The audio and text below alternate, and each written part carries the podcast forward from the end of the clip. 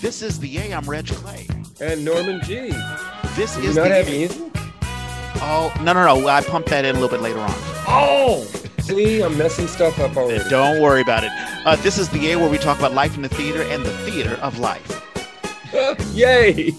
Alrighty, and we are sponsored as always by Central Works, a new play theater headed up by Gary Graves and Jan Zvaifler.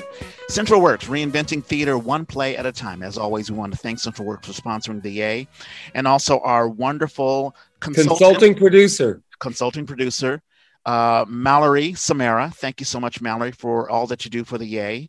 And we have a wonderful guest, a guest that none of us know. Uh, you know, usually I know a guest or Norman knows a guest hmm but I went online and I saw that someone had won or is a finalist for the 10th annual National Jewish Playwriting Contest. It's a first Wow. play that she's written. She wrote it when she was in college and already she's being recognized. And she is our guest, Molly Funny. Olis Krost. Hello. Miss Krost, how are you? I'm I'm doing good. How are you both? You don't look Jewish. That's what the whole play is about. What does a Yeah. Jew look, look like? I, I have a black friend who's Jewish, and I'm like, she do- totally doesn't look Jewish. You're friends with Sammy Davis Jr. Hey, hey, there you go. Um, yeah, your play is what we found, and I just uh, it's on Vimeo, and I have a link to it. But uh, I just took a brief look, but it sounds like an individual has died, and I guess uh, there are siblings who are looking through or looking through, I guess the the remnants of the individual who passed away. Is that sort of the substance yeah, of the that's play? that's pretty much the like the setup of it is like these cousins have gathered together and two of them are mixed race and Jewish. One of them is Asian and Jewish, one of them is black and Jewish, and they're trying to go through like their family home because they're trying to sort out who owns the home, who in the family it's going to, and all of that.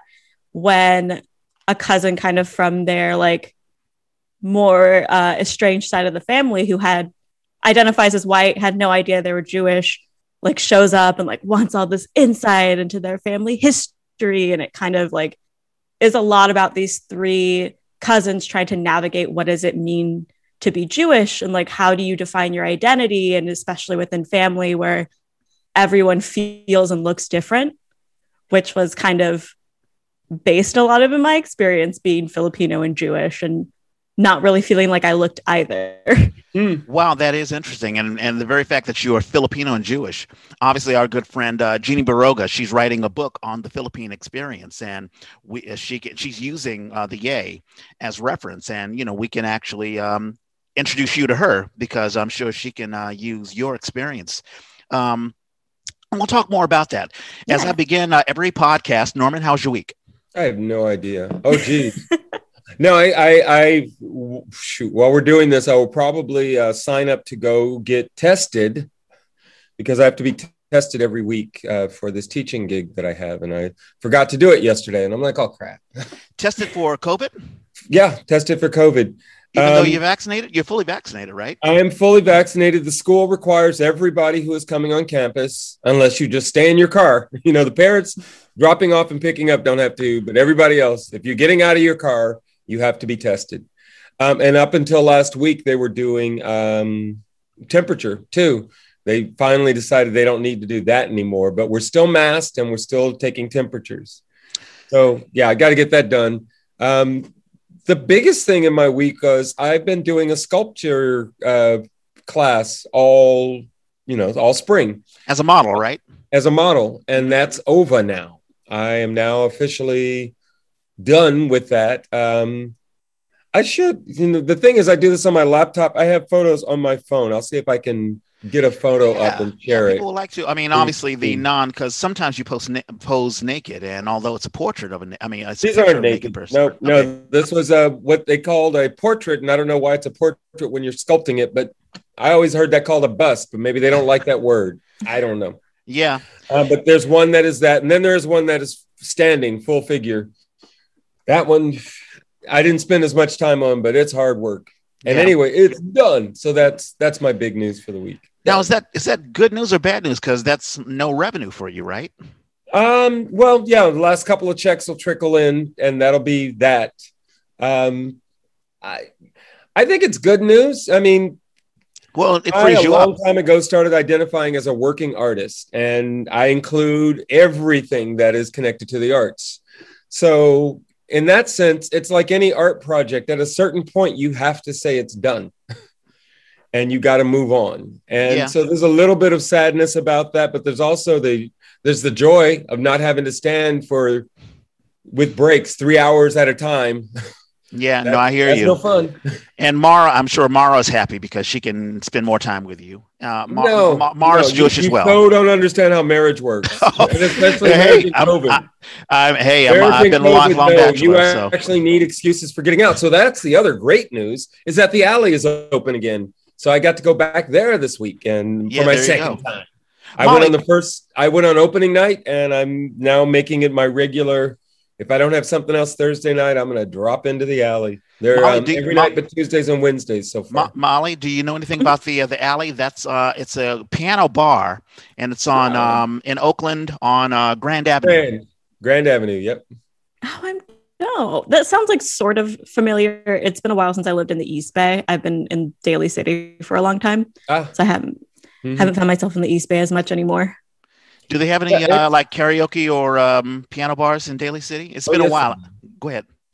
I feel like there's karaoke bars, but not really like like a good old piano bar. At least not There that are I've very found. few piano bars. There's one in Pacifica, and there Mm. might be one in. There might still be one in San Francisco, but there was one that was a regular one, and that I think that shut down with COVID. Yeah, yeah, I think so. Um, there've been a couple of. It's funny that you mentioned about the whole school thing because all through the country, I mean, getting into current events, um, there's been a lot of just protesting. There was a woman. Um, I forget. I think it's in Texas, but um, you know, schools are trying to open, but of course, there's still the COVID restrictions, and Right. of course, children are still not vaccinated. And I think Right. uh, Pfizer and also Moderna are testing their um, the vaccines to make sure that it's safe for kids. But of course, parents are flipping out. And they're like, "Hey, you know, I want my kid to go to school." Really, Yep. they probably just want to not take care of their kids at home anymore, so they can either go to work or, or whatever. And it, it's gotten really, really. I mean, one woman was called a communist and uh, was, you know, I, she was Chinese American, and she was called out, and it's gotten really, really ugly. So there's that going on. There's Well, there's that. There's a teacher who, or principal, I think, who said sent out the message that you should stay away from everybody who's been vaccinated because they will shed the virus on you. oh, for goodness sake. And they told their teachers that they could not be vaccinated. That uh, that's just ridiculous, Molly. Yep. How are you? How are you dealing with the? Uh, I guess the age of COVID. Are are you vaccinated, and uh, have you had to deal with any uh, craziness? I am. I'm. I'm vaccinated. I got the Johnson and Johnson shot like a month ago. Yeah. I got it on a Friday, and then on a Monday they stopped it. Oh, right. Now, No. were you? that Were must you have been a weird week when it's like, oh, wait a minute, but I just got this. What are you talking about? yeah. so were, were you worried? I mean, are you? I mean, do do you feel confident that you you're healthy? yeah, I feel pretty confident. I'm out of the like the zone where they like said that you're more at risk. But yeah, it was wild on Monday to wake up to like a bunch of texts from my family being like, because I was the only one in my family who got the Johnson and Johnson shot. So I had all these texts from like all my family members being like, "Is this the one you got? Like, are you okay? You better watch out." It's like that's not that doesn't help me. Right. I can't control what my body's gonna do. It's gonna do it or it's not gonna do its thing. Right. And, and, you know, it's funny. At, at my work, they have this. Uh, um, this um, there's an app that you have to log into, and they say, "Were you in contact with anyone who has COVID?" And it's like, well, you know, if I'm sitting on a BART, or you know, if I'm, Yeah. how do I know who who Yeah. hasn't, who doesn't have it? So it's a little crazy. But I'm I'm hoping that I know more- filling that thing out. I have to fill it out every week, and I'm like, and and with all the modeling jobs, I've done a bunch live.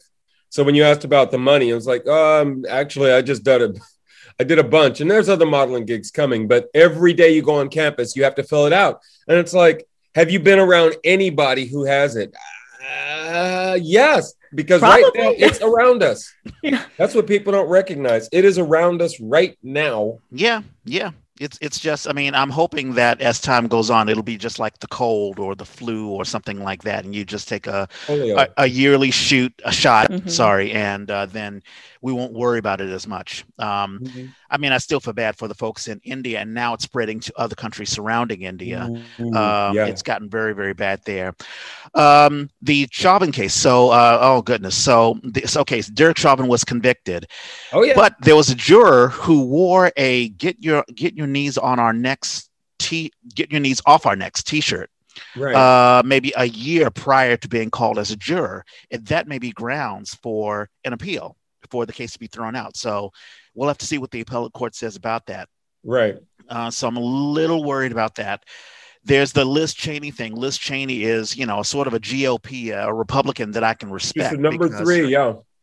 And, uh, you know, the Republicans are trying to get rid of her because they're still in this uh, Donald Trump cult, which is a little Yep. crazy. Yep. Um, a four, here's a fun one. I always try to get a fun one in. A four year old boy from New York ordered $3,000 worth of SpongeBob popsicles from her mom's, from his mom's Amazon account. so, um, I, that I, even happen? well, hey, listen, you know, these, you know, they make it so easy to make an order. Like, you know, like now, you know, I, I received a new, um, not a new Apple card. I bank with the San Francisco Police Credit Union, and they gave me a card, and they're like, you know, you don't even need to swap. You can just tap it. And of course, with the um, the Apple card, you don't even need the card at all. You just have your phone. So it's so easy to make an order to hit a button or whatever that a child can do it, and a child did do it. Mhm. to the tune of three thousand dollars. Um, so I, I don't know. I just found that to be fun. Um, that's basically it. And also, I wanted to give a shout out to Kimberly Ridgway. Um, you know, Oh. we have a playwright here, um, uh, Molly, but also Kimberly is also a playwright. We've talked to her at na- about her at nauseum. She is one of the winners of the 2021 Fade to Black Play Festival in Houston, Texas.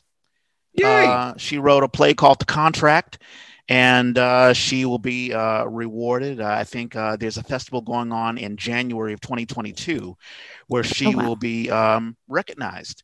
And I think it's one of the great things about San Francisco, um, the uh, SF Playground. And Molly, if you don't know about Playground, you really should because not Oh, only yeah. as as a oh you do Yeah, this I've been in playground. This is my third year now. Yay. fantastic. Yeah, Y'all, Wow. are, y'all are our teammates and didn't even know it. I know. exactly and the cool thing for for those who are listening or who are watching san francisco playground not only sponsors or you know will focus on new playwrights but they will also push uh, the plays that you write they'll connect you with other organizations throughout the united states where you can submit your plays i think it's i forget what the um the repository is but um and, and i'll find out The a little bit National later Play um, Network. Yeah, yeah, the National Play Network, and uh, you could submit plays, and throughout the United States, if your play is selected, if it's um, you know, that you can be recognized, and you can have your play produced in Maine, in Houston, Texas, and I think it's fantastic. It's a really, really wonderful um, repository. So, in any case, uh, that is it. Um, Molly, let's get into an origin story. Um, how did you first get involved in theater, and uh, where were you born and raised? I was born in Hayward, um, and we lived in Hayward. I, my parents like bounced around Hayward and Berkeley, and then down to like Anaheim, and then eventually I grew up in Monterey, which is like where my grandparents are from. I lived there most of my life. That's where I started doing theater. I started doing regional theater at uh, Pacific Repertory Theater when I was in high school because Hmm. my high school didn't. I went to like a really small high school that like didn't really have arts funding, so there wasn't really like any type of drama program. So my mom found like the PacRep was like two towns over, but she was like, "Do you want to go do shows there?" So I did theater there like most of my high school time, and like I'm still friends with all the people I've met there, and became a theater major. I went to Berkeley, tried to figure out what my whole deal was in theater. I like bounced around from like costume design. Then I thought maybe I'll just research theater because I'm not a performer. And then I kind of found my way into playwriting with Philip Gotanda, and he like really just like changed my world. Like Wow. really is like such a mentor to me. And like Do, do you have any siblings? I have a younger brother. Okay. Is he Yeah. involved in theater at all or just you? No, just me. He's a really good artist, though, like a really good gra- graphic artist, and Hmm. kind of just he got all my mom's also a really talented artist. She's really great at painting and I think he got all of her art genes. yeah. You know, it's funny. A lot of folks who get involved in theater, they first want to, you know, I think as kids, there, there, are a lot of kids. I know for me, I had a lot of energy when I was a kid and I wanted to just perform and just get on stage or just, you know, have people look at me. And I always think, just knee jerk reaction, that that's how everyone gets involved in theater. But you're one of those who you wanted to get involved in theater, but um, is there a reason why you did not want to be on stage? I don't know. I don't know if it was like feeling self conscious about like my own talent ability because I only really did musicals. And if you can't sing, like not much is happening for you. And like I think I can carry a tune enough to like be in an ensemble and uh there's a lot of dancers in my family and I think like I'm a pretty solid dancer. And so like that made the experience really fun, but I never really got to do like just straight plays. And so I think that really like affected like what my view of theater and performing was. And i kind of had this thought of like okay well i can't be a musical theater performer so i guess i can't be in theater. Like it wasn't until i got to college that i got to like read any like straight plays. Oh yeah like dramas and things like that. Yeah. Do you do you tend towards drama or let's say comedy or do you get into some of the other things? Like um i'm thinking ionesco or you know some of the like um oh shucks, who wrote uh, um, No Exit? Um, Sartre. Yeah. Yeah.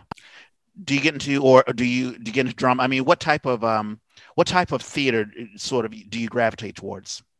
I tend to do a lot of. I think as a whole, it's a lot of like family dramas, but it kind of is imbued with humor, which I kind of feel is very much like the Filipino experience is to kind of inject humor into everything, especially like in the serious and heavy situations, to like always find lightness and laughter, even if it's a bit darker. And I think that's kind of carries itself through all of my plays. Very, very cool. You mentioned Philippine theater. Um, you know, we we talk at nauseum about Bindlestiff. Have you did you have you been in have do you know anything about Bindlestiff Studios? Yeah, I I've seen their shows and stuff, and like um Conrad and I are actually from the same hometown. Conrad Panganiban. Yeah. Right on. Which was like wild. And when I first got was like first looking at grad school and I got into SF State, I ended up getting connected to him where we found out that like we both grew up in Monterey and like both are Filipino playwrights. And so he introduced me to Bindlestiff. Very, very cool. Have you submitted anything to them or have you been involved in any of their things? I've submitted to Stories High before and um, you know, it didn't didn't work out, but like I still like yeah. support them and like yeah. watch all their shows. Well, not yet. I mean, you know, I, am assuming I'm assuming there's tons of people who do uh, submit oh, to. Stories High. Um, uh, so what what was your experience um, studying in college? Uh, was it a good experience? It sounds like it was.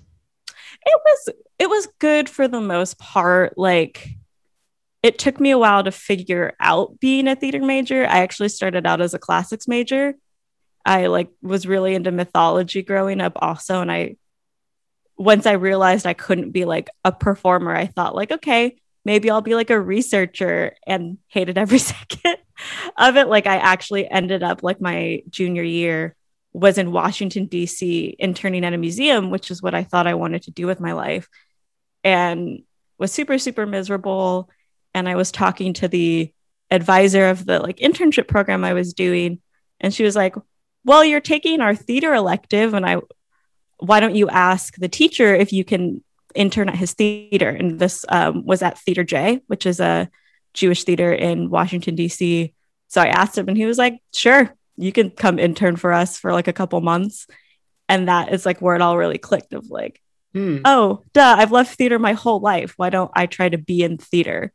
So then I came back to Berkeley and like really like channeled in as a theater major and tried out all the different classes to figure out where like my niche fit in and like I took playwriting with uh Philip Gotanda, I think my senior year, my junior year.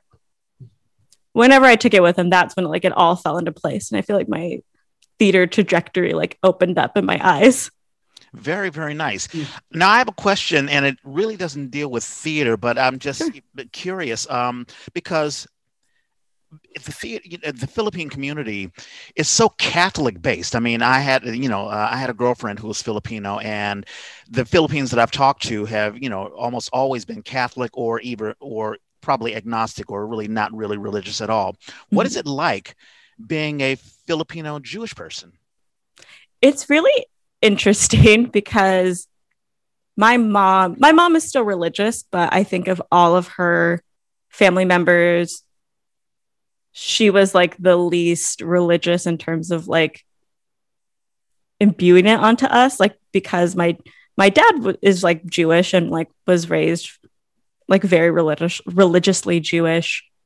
They both had this approach of like we'll let you figure out what you want but like they were still very like open about their beliefs and their traditions. So we kind of like did both like grew up doing both jewish and both like christian catholic holidays. And like my when I'm with like my Filipino family, like, you know, we still have prayer over all the, the meals. And like they, when I go to advice, they'll still point me in like directions of different like Bible passages, which don't necessarily like resonate with me in the same way. But like, as I've gotten older, I think I've, I've started to understand like religion more as like a way that it's shaped like my family's worldview and like how it's shaped their values and like how those values have like raised me and made me the person I am today. So I'm I've kind of started to like look at it less as like the religious aspect and more of like a practice that kind of guides their values and their worldview and kind of like their own guidance in life. And I think they've all really respected that as me as well. Like I've I've had like aunts and stuff like ask me what my relationship with faith is. And I kind of tell them that, like, I don't really know. I kind of like the idea of bridging both together and like forming what I can of it. And like they've been, they've been very respectful of it. Yeah, you know it's interesting. I'm going to bring Norman in because I'm thinking about Dexter. You know, uh, Norman, I, I I think you're. I know that you're spiritual, but let's say not totally religious. And I know that Mar is Jewish.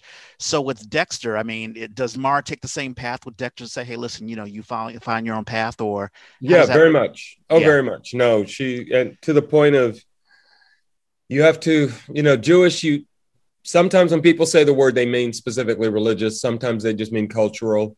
You have to be very careful about what you're saying because you know she'll push back quick. Oh no, no, no, no! I don't know about that. I don't care about that. It's like, well, you care about being Jewish, so okay, you don't, you know, you don't care about the the practice, the religious practice, and so no, he's been he's been free to do whatever.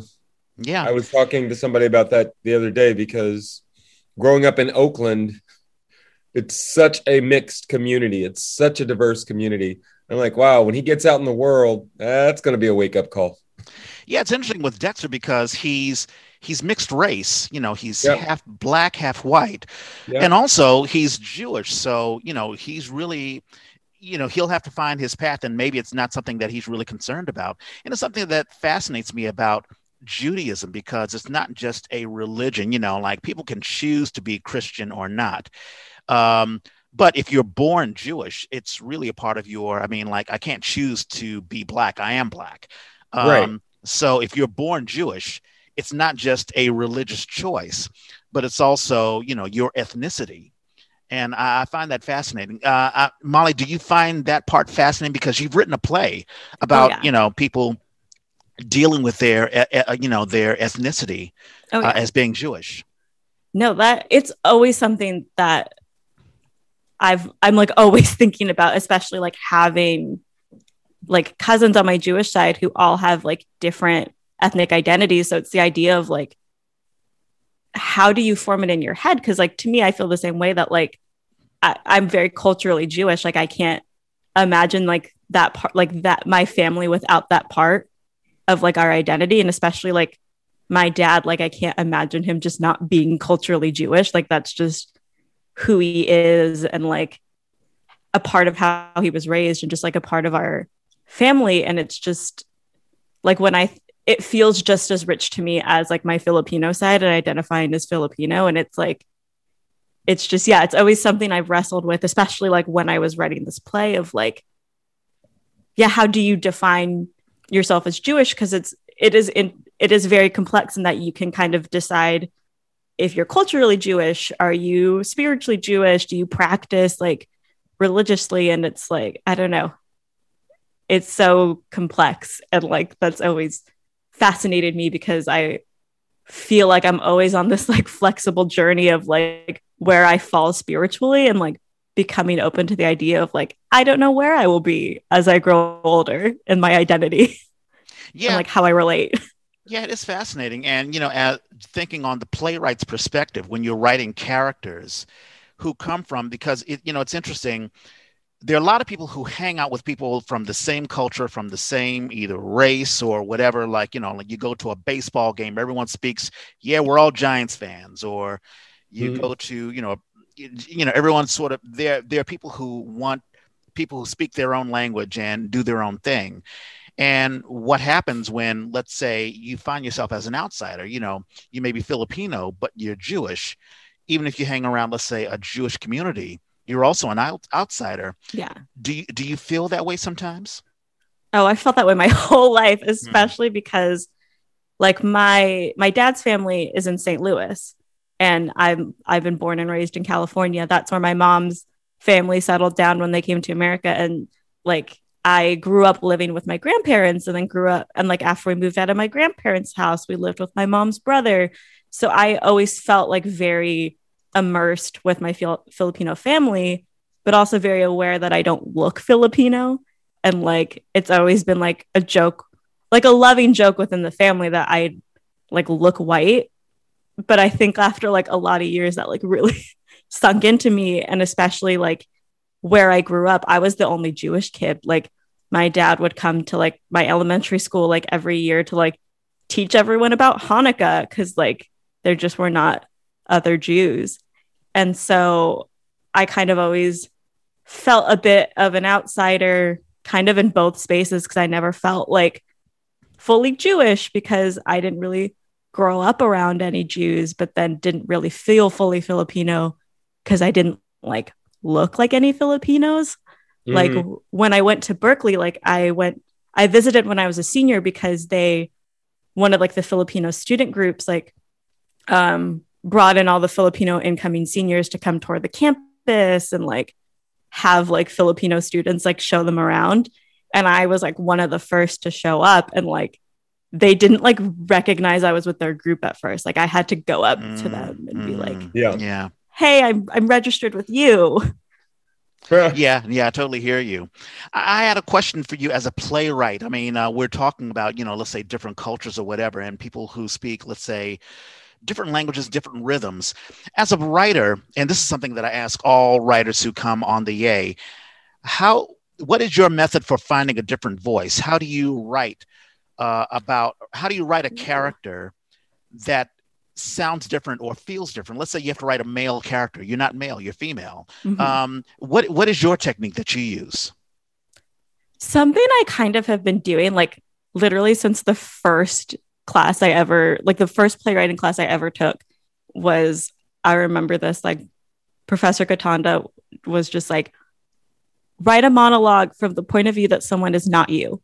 And so I just chose my brother and like wrote a monologue about how I thought about how he viewed painting. And then like next he was like, okay, write a different monologue of like someone responding to them that is also not you. And I think like that really settled like deeply into my practice of like so I tend to start out with monologues when I'm trying to figure out who a character is and I try to let them just like tell me their stream of consciousness of what they're thinking about something. And like I I will sometimes end up like trimming it and taking lines here or there or sometimes I'll end up keeping the whole thing. But a lot of times it ends up like cut from the script but it was like a way for me to at least get a look into their brain and kind of figure out like how they're speaking to me. Yeah no that makes sense. I was just thinking um have you had any of your have you had to deal with um have you any of your plays produced? Let's say even you know like in school or like one acts or anything like that. Yeah, I've had um I have had like short plays with Playground. I did um Best of Playground, like I think in 2019. Yeah. And I've had like um Which play? Which play? it was called After Hubris. Mm-hmm. Um and which was my first year in playground. So I was like, Oh. whoa, Right on, Cool. Um, And- and, then like I've had like different readings and workshops at like different theaters and stuff Yeah. in the Bay. I was going to ask, what is the interaction but that that you have, let's say, between you and the director or you and other actors? Like, let's say a director may say, "Well, I don't see where you know has it been good or has it been st- stressful." I know the first time that I ever did a reading of of one of my plays, I was told, "Oh, you got to change this, you got to change that." I don't understand why this character is saying this. I don't even understand why the character's here. And sometimes it can be a bit of a beating, but it's something that I need because I need to rewrite. Um, how has that interaction been for you?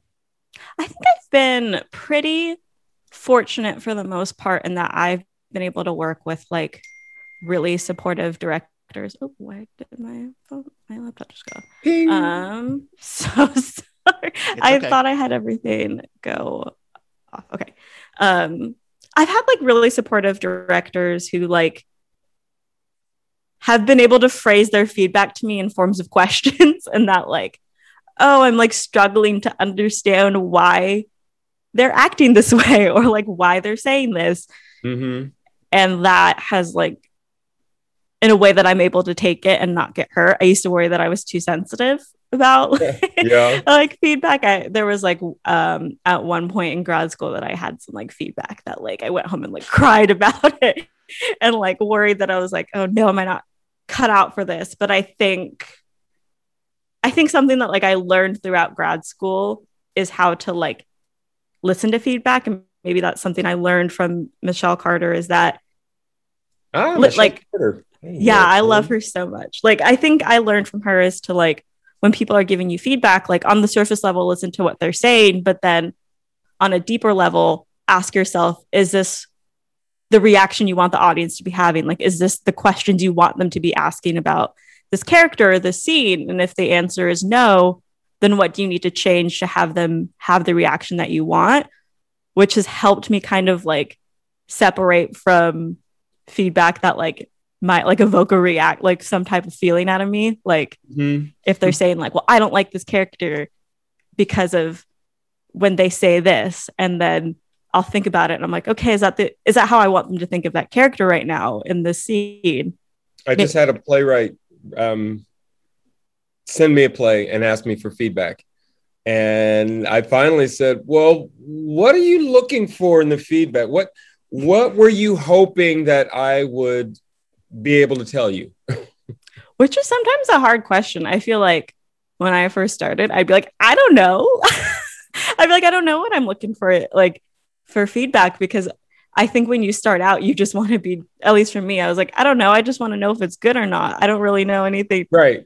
deeper than that. And i think it took like it actually is like something you have to do a lot of learning to like learn what you're actually like looking for like i'm Mhm. meeting with a dramaturg and a director later um for from san diego rep and like i'm starting to like think about like okay i need to like go in with what i want like to know from the dramaturg like Mhm. when they're looking at my script Yeah.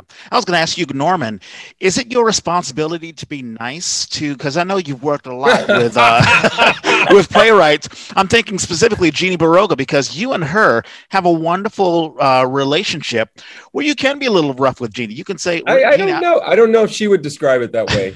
Um, more than once, we have bumped heads, and she said, "I don't know why you're coming at me that way." And I'm like, "Oh, okay. Let me take the feelings out of this and try to express what I'm feeling, but um, but not, you know, not have it rooted in I hate this or this is this is stupid." you know, there are other ways to say I'm not seeing the connection between these. So you've got this going on and this going on. I don't see the connection. I feel like it jumps. Do you get what I'm saying? and yeah, no, I've the polite thing so far, I because sometimes it can be, you know, being too polite may not help the playwright because sometimes the playwright may need, you know, direct constructive criticism saying, listen, this isn't going to work. I would say the base thing that I've I've recognized in working with playwrights is you really can't tell them what to do. They're going to figure out what they want to do, and that's what they're going to do. So, what you're really doing is just feeding back. You're a mirror. You're just sort of saying, Oh, I got your baby, and wow, okay, that's big head on your baby. You know, I mean, you find ways to comment on it without, you know, trying to keep it from being feeling like a personal attack. But, you know, let them know that structurally maybe there's some things going on or the play that i just read um, is a historical piece so it captures all it connects the little dots of these histories. So you know that this was then and then this is 10 years later and then this is a year later and then this is six months later and on and on like that. You totally follow that but you lose the sense of arc. You lose the sense that the character is going on a journey. It's more like this happened to the character. This happened to the character. This happened to the character. Mm. And I'm like, ah, it's kind of episodic, was the word I ended up using. It reminds because, me. Go ahead. Because the feedback I got was, oh, um, well, yeah, you know, I'm hoping I can do more with it. And that was when I came back with the, well, so what were you hoping to hear from me? You know, what would be useful for you to hear right now from me? Because I, I kept saying the character's fascinating. I don't feel, and she, and I kept, what I kept doing was grabbing every piece of her language and feeding it back. So she said something about the transitions. And I said, we don't get to see the character experience the transitions. And I don't know if you want to do something with that or not, but I feel like that's a missed opportunity that we go through literally about a dozen points in this character's life without ever seeing how point A moved them to point B, moved them to point C. We just, I'm in point A. Well, I used to be in point A. Now I'm in point B. Now I'm in point C. Like, is there any sense of some movement in the character? Yeah, you know, it reminds me of uh, Mattie May by written by Jeannie. You yeah. know, Jeannie has a lot of episodic ev- episodes, and basically, it's about a, um, I think it's a restaurant which is yeah. in Oakland, and back yeah. in you know uh, Richmond yeah, I'm sorry, Richmond, in um, just post a World War. I think it was the War end II. of World War II. Yeah, yeah, exactly. But the cool thing of that uh, Jeannie does, she has one central character that sort of all the other characters sort of revolve around. So that you yeah. do have these episodic episodes of, let's say, there's a love story that's happening here. It's an old man, young man thing that's right. happening here. Work but site. right, exactly. Yeah. The work site, the politics. Um, but there's one person who's in the middle of it all, who sort of pushes everything forward. And there is one central plot. So yeah. the audience has something to follow. Yeah. No, and, and that's not always what a playwright wants to do. So rather than saying, I see how this could work this way and offer that up to the playwright, which may not be useful to them, the playwright may want a character who had all kinds of experiences. And if there's a moment of discovery, maybe it doesn't happen until the end of that journey. I don't i don't know. There's all kinds of ways to do it. It may be that that person somehow never changed. If you see um being there the beautiful movie with peter sellers. Oh yes. Oh, yeah. oh my god. That character goes through the whole play almost never responding to anything. You barely cracks a smile. At one point he has a tear. You know it just and at the end of the movie he steps out into the street sort of takes in the world the way he always does and steps away. Forrest Gump, similar kind of thing. You yeah, mostly I'll... don't see the character changing much. You just see time, how they navigate it through time. Yeah, for those millennials, uh, being there, I think was done in '76 with Peter Sellers, is very much a um, a '70s version of Forrest Gump. Uh, there was also, it reminds me of a uh, Rain Man, uh, Dustin yeah. Hoffman and Tom Cruise. Molly, I want to bring you back in. It sounds like when you write a play, do you think character first or plot first? Or does it depend on the play?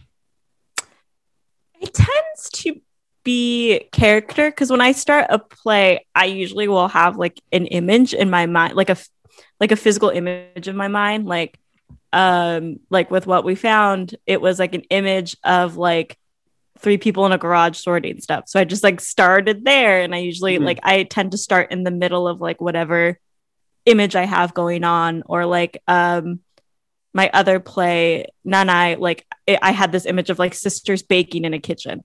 So I think like it's that's almost a mix of character and plot because it's like, oh, there's some characters doing something. What are they doing and why are they doing it? Yeah, it, it takes me back to when I was in school, where a director will say, "Well, listen, a character has to be doing something. You know, you have an objective." and if you don't fulfill the objective then you know bad things will happen you know the stakes have to be high and so i think as a uh, uh, an actor i'm always looking when i get a play okay what's the objective what is my character what do i need to do and what are the consequences if i don't do it um, and you know there's some plays where let's say the plot is not so strong. So that's why i asked you if there is a strong plot. Do you make sure that the character whoever the character may be has an objective that they need to do? Oh yeah i usually tend to especially because i tend to start in the middle of a character doing something. It's that like okay well i need to figure out like why they're doing this. And usually the process of, of unraveling why they're there is kind of what unravels the plot and the objective, like both the short term objective in the scene, like um, in the play I was talking about, then I like I figured out that like the sisters are baking and the objective of them baking is like one is trying to distract the other from something. And then like the larger plot became like, okay, what is she trying to distract her from? And like kind of like unburied the story from there. Oh, very cool. No, yeah, that that that's fantastic. And it sounds like the audience they don't even realize what's really really going on until the middle part of the play. Now, I think that's fantastic. Um, business. Well, uh, uh, so one question I have is, how do your parents feel about you getting involved in uh, theater? I'm sure they're like, "Oh my god," you know. That was you... a big question. Yeah, they're they're really proud. They're like, I'm very lucky in that like whatever like my brother and I have wanted to do our whole lives, they'll always like dive in for like head first of like, okay, we got you. Like when I was like a kid and I was like, I want to be an astronaut. They were like, okay, we'll take you to the Sally Ride Festival. And like, really, like, what a, they're very much people of like, okay, if this is what you're into, like, we're gonna, you're gonna dive into it and you're really gonna be into it.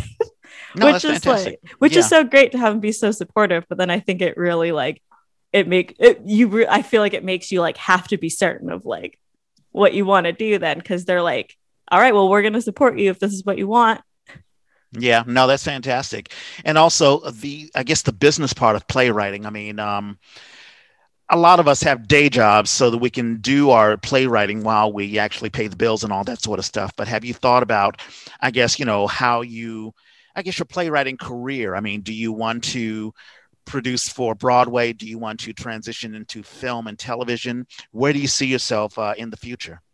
That's what I'm like kind of trying to figure out now. And I feel like 2020 like threw all like threw everything up in the air for me because I think I I started going to grad school with the idea of like, okay, well then I can become a teacher and like I can teach theater or teach playwriting like while I support my writing. And then I graduated last year in May 2020, which was like, okay, nothing's happening.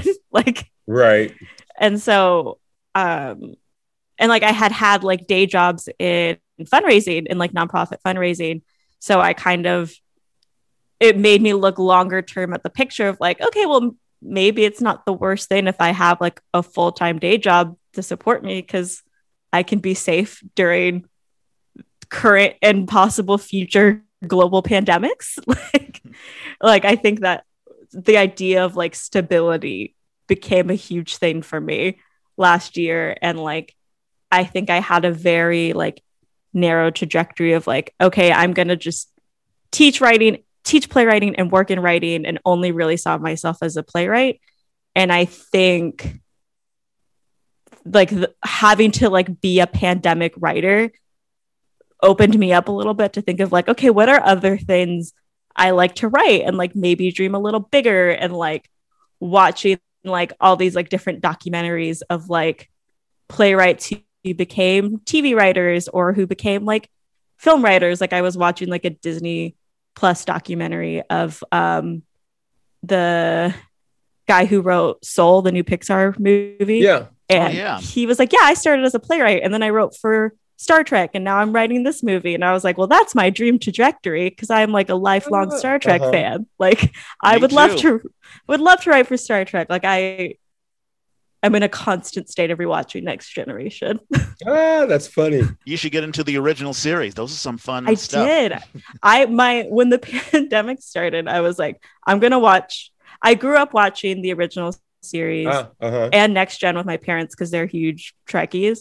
Right. And then when like the pandemic was starting, I was like, okay, I'm gonna rewatch the whole show all the way through, like original series, Next Gen, Deep Space Nine, Voyager. I'm gonna do it all. And then I've just been rewatching Next Gen because I love it too much. You know, it's interesting with Star Trek. I mean, it's it's fascinating how certain periods or certain eras of our time reflect um, influence writers. So Yeah. a lot of um, you know the original series was written in late 1960s so it was influenced by the 60s generation the hippie generation. And you do have a lot of writers who wrote for rod serling um, who wanted to take science fiction but talk about social issues that were going on at during the time um, and then of course in the 80s you have uh, a lot of you know cgi and so cgi sort of dominated the next generation like you know the what's happening with the uh, what is it the hologram and and all of that Mhm. sort of stuff Mm. so I wonder, you know, you mentioned writing in a post um, COVID 19 or COVID 19. I, I just wonder how playwrights are being influenced by COVID 19 and the isolation and having to be forced to write for Zoom. Um, you know, there's some who are like, well, the hell with it. I'm just going to write and not deal with Zoom at all. Some who have really transitioned into, okay, I'm going to write specifically for Zoom, and therefore it's more um, dialogue based. So there's Mhm. not a lot of action because it's not like you can do via Zoom.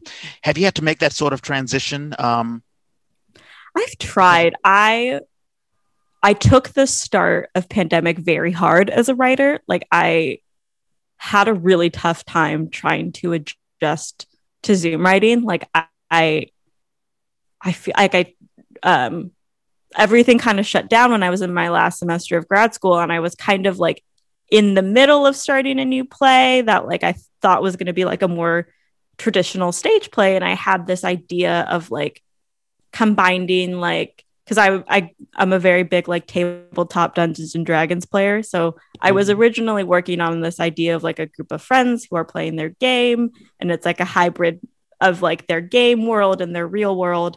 And it I had this idea of like you know an in person stage play, and I spent a long time of like okay, well maybe that can work for Zoom because it can be very like di- it can be very dialogue based and like I just struggled with it for so long that I had to take like four months off of not writing at all just because I don't know the way I describe it to like other theater people is like I feel like I got I picked theater as my medium for a reason is because I really thrive on the in-person energy of theater and like the connection of an audience and the actors like being in the same room. And I was really like struggling with how to replicate that connection on a screen and like I just I took a break for a long time and then got lucky that I had all these opportunities come for like Zoom readings for plays I had already written. And so like that's been my window back into theater and now I don't know.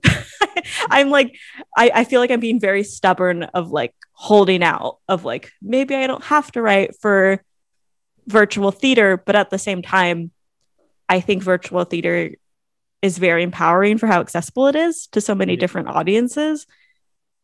And so like I feel like I'm at a crossroads of trying to figure out what I do next. Well, Yeah. it's it's a wild time for it. Um, I just had a conversation with a couple of theater people last night, and and uh, Central Works, Jan actually, Jan Jan Zvaifler, yeah. and um, we were talking, and she asked, and Richard actually, we were we were all together having a chat, which is so weird to be in the world where you can actually hug somebody and go, "Hi, it's good to see you." But we were talking about it, and she asked him point blank, "How do you feel about?" She said she hated Zoom theater. He said he did too, and she and I've already had that conversation. She said, "What do you think of audio theater?" And he said he didn't really like that either. And so I pointed out it's not about what you're going to do in the long run. It is these are the opportunities that you have right now. So I was talking about site specific theater doing because she also said I don't really like outdoor theater. And I'm like, well, I don't like putting everything outdoors. No, But at a time when you can't really safely do things indoors, you might want to dust off those old ideas you had about, whoa, wouldn't it be really cool if we could do this next to a tree? Yeah. Yeah. And like No- I saw a site specific Julius Caesar in Golden Gate Park, and I thought I wouldn't Mhm. like outdoor theater, but that it like rocked my world in terms of like outdoor theater of the idea of like Yeah. it of it being immersive and like taking advantage of the space and like moving throughout the park and like Right. like oh like it it can be really fun if you like have the right approach to it which you know right approach is very subjective to each oh. person but Well, no, it's going to be each one. My wife was trombonist on that production. oh it was so much fun i She Yeah, got a I- kick because they did two things. They did two. They did a Julius Caesar, but they did something else to sort of respond to it.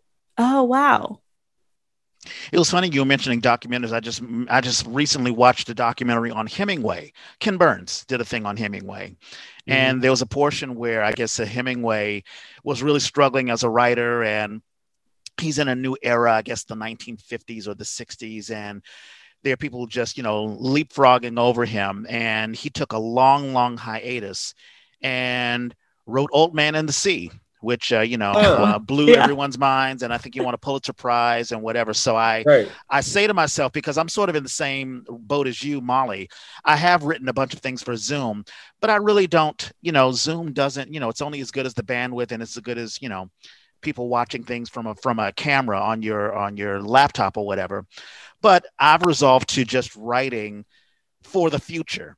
You know, let's say I can't write for the stage right now or anything to be produced right now, but it will in the future. So, you know, sort of like Hemingway, you know, I'm just going to focus on you know writing if it's going to be a year from now or whatever it's going to be eventually stage will open up and something needs to be produced and so i'm just yeah Yeah. preparing for that future Oh, there's going to be a bunch of folks with stuff on the shelf. exactly exactly it reminds me of my grandmother, my late grandmother who would have a she had an orange she had an apple tree in her uh, farm and so she would load up she would have all these um i don't know people do pickling anymore or people jar things anymore Oh, oh i just pickled some red onions yesterday oh did you Ah. wow, a millennial who pickles. You know, it's but my, my grandmother would have just a shelf full of apples, apples, apples, apples. And, you know, just in the future, she would fix apple cider, apple butter, apple pie, apple juice, just apple whatever. And she would have that shelf. So we have a shelf full of plays and ideas that, you know, that we'll produce in the future.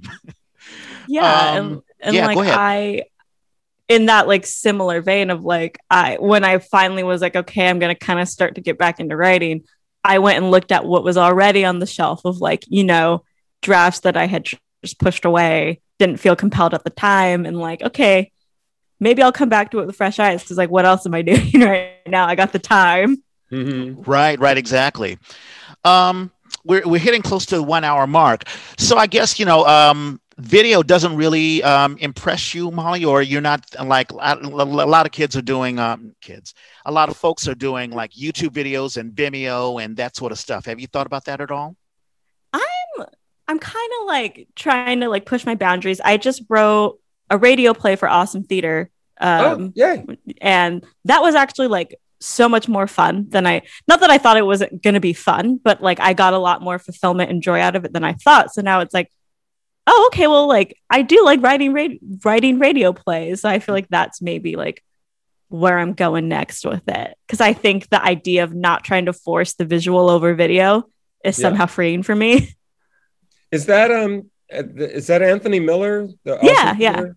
Oh my! We should have him on, Reg, at some point. Yeah, he, if you can grab uh, it. he does a lot of stuff uh, with PianoFight.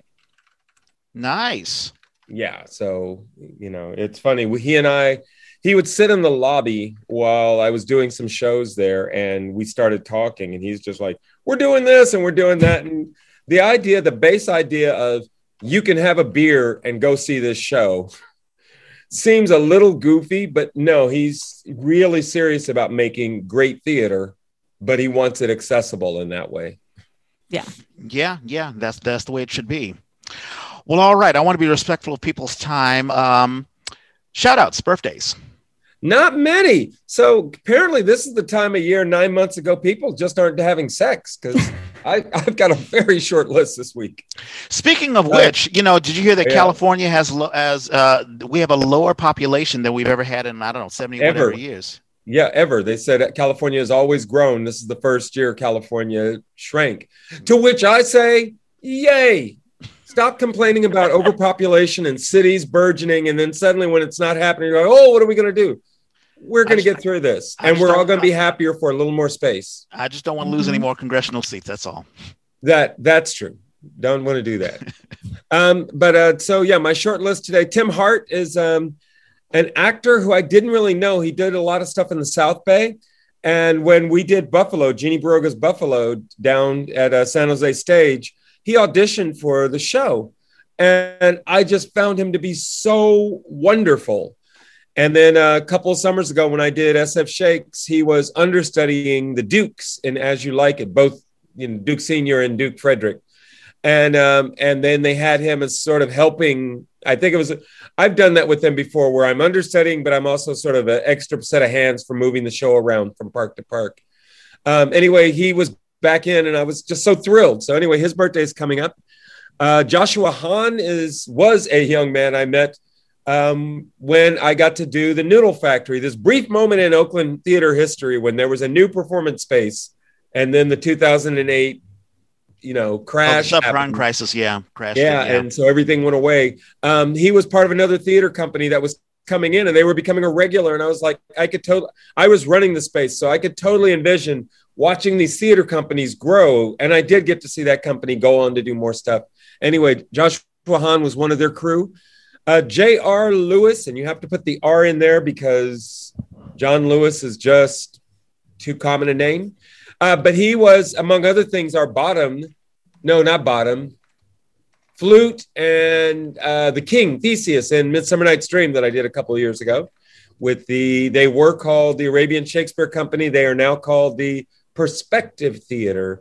And we're in dialogue about what that means and where they're going next with it. So we'll see. Uh, but uh, John is not just a wonderful actor, comic, wonderfully comic actor. Um, he's also a director. So you may see his name around in that way. Nicole Foster. Um, one of the early lessons I learned as a director, as a producer director, is you're going to see pretty girls. And you're just going to have to go, okay, turn off that part of my brain. Yep. Keep focused yep. on the work. And Nicole was one of the first ones that I had to learn that lesson with. I'm like, gosh, she is cute. Um, but she's also a powerful actress, and I believe she is still doing stuff because uh, that was, geez, a long time ago. And then the final one I have is Rob Melrose, who was the uh, founder of Custom Cutting Ball, not custom made, Cutting Ball Theater in San Francisco. And he's gone on, I think he's running something in New York now. Oh, wow. Cool. Yeah. I mean, Cutting Ball goes on, but Rob has moved on to bigger and better things. Those yeah. are my birthdays for the week. Yeah, I'm trying to think. Uh, who was the who was the current person who runs? We had her on. Who runs a uh, cutting ball? I don't really know her name. I know who you're talking about, though. Okay, okay, uh, never mind. Uh, so today, uh, Joe Jordan, his birthday is today. Uh, he's a magnificent actor. Uh, I stage managed him at Central Works. Uh, it was there are a couple of clicks and button. Okay, I'm being distracted. But in any oh, case, um, the um, I've got sound coming through upstairs. The boy is taking a shower. Okay, which he always That's does okay. with loud music. Sorry. Mesmeric Revelation. That's the production that Joe Ooh. Jordan was in, along with Theo Black, and that was at Central Works, and that was in 2012. And I still remember it. It was uh, just a magnificent performance. And Joe Jordan, he uh, is in L.A. now. But in case his birthday is today, along with Gianna Capozzi, who was one of the youngest persons to appear on the Yay. She was 16 years old, Jeez. I believe, when she was on. And she and I and her sister, um, oh, I forget, Isabella, were in uh, Women on the Verge of a Nervous Breakdown. And that was uh, done at the Town Hall Theater, directed by Dawn Monique Williams. It was a wonderful performance. Um, so, Gianna, her birthday is today. She's 18. Uh, let's see. I have uh, Brenna Kimberly I wrote a little musical, mini musical called Nia, and Brenna Kimberly was in that. And uh, she's a fantastic actress in the Bay Area. Her birthday will be May the 10th. Also, May the 10th, Dennis Jeter III. He is a trombonist. He used to be a promoter for, I think he was the manager for Wynton Marsalis. Uh, he and I graduated from Duke Ellington School of the Arts, and his birthday is on uh, the 10th. Also on the 10th, identical twin brothers, Christopher and Michael Simons. Both are actors. Uh, one uh, one of them was in. Uh, I was I participated in a group called the Isis Arts Collective, uh, headed up by the late Mike Ward, and uh, Christopher mm. Simons was in. It was a production called uh, The Savage. great comic actor, tall, really tall. I mean, he's basketball tall, like six feet four, huh. I think. both both the brothers. So, in any case, his birthday is on the tenth. Uh, Emmanuel Romero, he's a Philippine actor. Uh, he's a Bendel Bindlestiffer. His birthday is on May the 12th. May the 13th, another person who graduated uh, from Duke Ellington along with me, Gary Henderson. Um, I don't think he's doing theater anymore. He uh, became a military man, uh, served our country, and I thank him for his service. May the 13th, also May the 13th, Gina Baleria. Uh, I believe she was a director uh, she was involved with uh, EastEnders. That was a company that I was involved with a long time ago. I have no idea what she's doing these days, but happy birthday, Gina. That's May the 13th. May the 14th, Nick Bain. Nick Bain was in, um, oh, shucks, my memory's gone bad. Um, yeah. um, Texas, Texas Chainsaw Musical. Oh, wow. Uh, which was at, uh, it, uh, we did a, um, at the oh, Victoria? Um, the Willows. The Willows Theater did. Oh it. wow! Yeah, okay. yeah, yeah. This is a back while in the back. day. And also, uh, we did a uh, oh shucks, it's at the Exit Theater. The uh, what is it? The French Festival. We yes. did at the Fringe Festival. That's how I met Nick. Fantastic actor. I'm not sure what he's doing these days. And one last Ellingtonite who also graduated with me, Mark Bollinger. I call him the caveman. He and I were tight, tight friends. Uh, he was an artist uh, visual artist, and he and I graduated uh, at the same time. And his birthday is May the 14th. Also became a career um, Navy guy, uh, also in the armed services. In now, case, why the caveman? I don't know why he called. Uh, well, you know the commercial. Uh, you know the uh, the cartoon Captain Caveman. He was a wild guy. Oh, okay. and being in a predominantly black school, he was a white guy, and I guess oh. you know there are all sorts of psychological things that go on, but you yep. know he he found his niche in um in the arts and he and i were really really close friends and he and i still talk to this day. So in any uh, case there's that. Um shows. Ariel kraft was the um is that the person that we interviewed? Kraft? No i don't think so. Ariel. Ariel? No i don't think maya, so. Maya herbsman maya herbsman yes. Okay. Associate artistic director yeah, and actually, she's also the uh, the um, intimacy coach. Oh, yay! Yes. Yeah, that's right. That's right. That was a good episode. Uh, any shows? I've got a couple of shows, but uh, I'll let you go first. Yeah. Um, well, I'm not well. I do have a couple of shows. Um, couple. I have a mixed bag of things. So uh, there's my uh, the uh, playwright, the workshop that I'm going to do for Play Cafe, directors, your baby's nursemaid. I'm going to talk about what it means to be working with the director when you're a playwright. Uh, that'll be on June 6th at four o'clock, and I can put you links to this stuff in there. Uh, Richard Talavera actually got to do an interview with, oh gosh, I'm going to, Suze Allen, um, who is a local playwright and coach and, theater artist and, and and she also does this thing now where she's highlighting different local playwrights. So richard was uh, interviewed this week and we did a small clip from his play the last breath. Um, so that was kind of fun. So i'm sending you the link for that.